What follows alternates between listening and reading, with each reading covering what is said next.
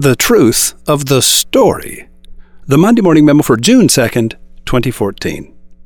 Dean Rotbart says you are three different people.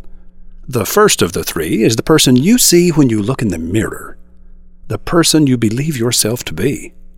The second is the person other people see when they look at you, the person they believe you to be. The third is the real you. Know something, sugar? Stories only happen to people who can tell them. Allan Gurganus. Gurganus is right.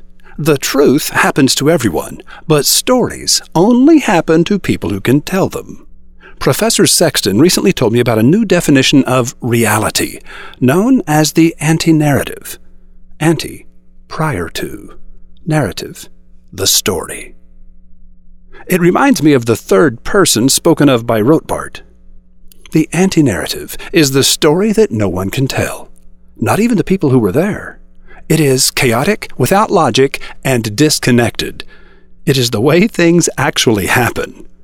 Narrative, on the other hand, is crafted in retrospect as a storyteller assembles selected puzzle pieces in 2020 hindsight. The beginning, middle, and end of the tale are now a foregone conclusion. If the storyteller chooses skillfully and arranges the ante narrative pieces artfully, his story will sparkle with fairy dust. If the storyteller chooses predictably and organizes the pieces chronologically, the story will smell like cat food. Ante narrative happens to everyone, but stories only happen to people who can tell them.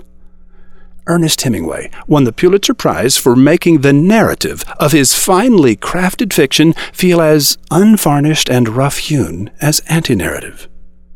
In speaking of The Old Man and the Sea, he said, In stating as fully as I could how things really were, it was often very difficult, and I wrote awkwardly, and the awkwardness is what they called my style. All mistakes and awkwardnesses are easy to see, and they called it style. Papa Hemingway, a personal memoir, page 198.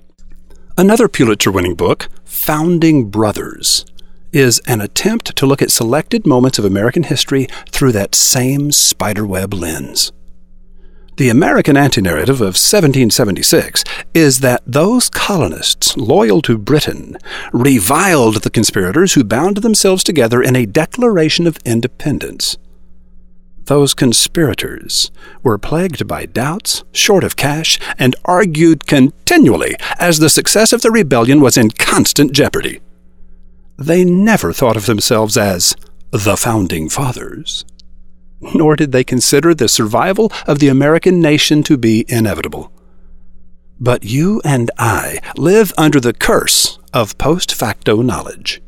But of course, the American Revolution had to succeed because, well, it just had to. We never consider how this landmass called 21st century America might easily have remained an extension of England.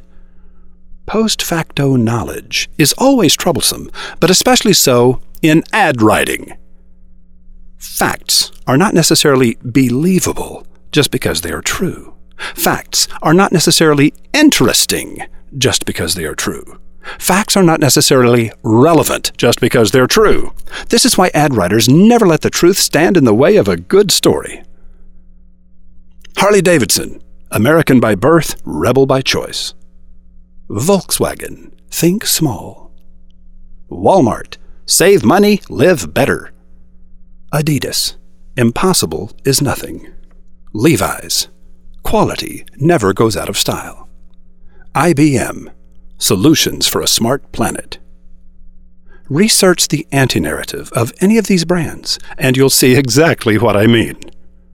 Now let's get back to Rotbart's assertion. Is there a chance that 1, what you see when you look at your company is different than 2, what other people see when they look at your company? And could it be that 3, your happiest future might result from a story not yet told? Come to Wizard Academy and we'll help you find that story. Your future changes every time you come here. Let it out. Let it breathe. Let it live. Roy H. Williams.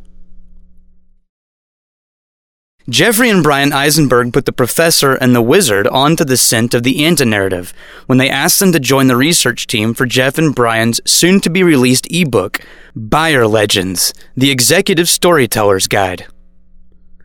The Eisen brothers say they'll be happy to give you a free download of this miraculous super short guide as soon as it's available.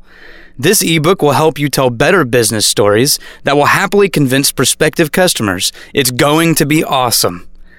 To add your name to the list for a free download, just look at the bottom of the Monday morning memo for June 2nd, 2014. You'll find the June 2nd memo at mondaymorningmemo.com. Dean Rotbart's delightful French wife, Talia, joins him on this week's edition of Monday Morning Radio as they talk with Jan Erickson and John Thomas, a husband and wife duo who launched Janska Clothing in 2003 when both of them were already in their 50s. Their company will earn nearly $3 million this year, and Jan was recently named a U.S. Small Business Administration Small Business Person of the Year. It's an inspirational story of encouragement for everyone who has a dream. Do you? Listen in and feel alive at MondayMorningRadio.com.